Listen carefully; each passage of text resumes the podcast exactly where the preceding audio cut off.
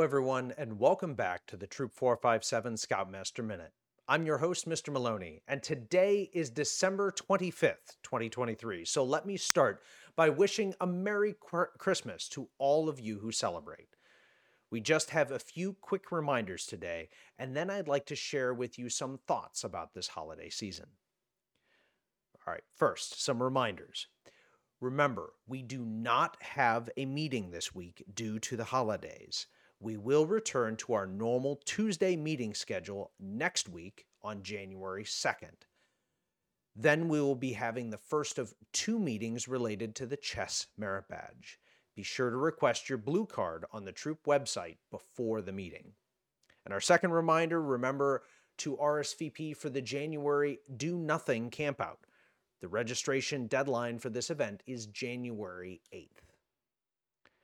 Now, as we close out the year and celebrate the holidays, I want to take a moment to reflect on how December, the season of lights, is a time when friends and family come together to share in the spirit and joy of the holiday season. As we celebrate Christmas today, I want you to think about how everything in life is interconnected, just like the lights we see decorating our community.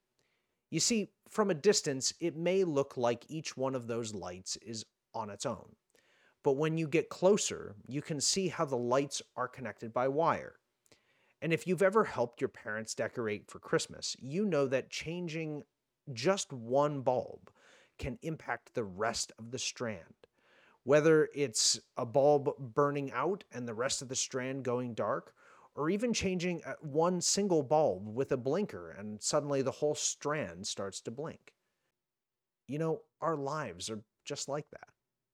When we do something to help others, like giving our family gifts, helping others in our community, or even just offering a smile while we walk down a parade route. We're impacting others throughout our community and making their lives brighter in ways that we cannot imagine. The miracle of the holidays comes with the spirit of giving, of doing a good turn for others.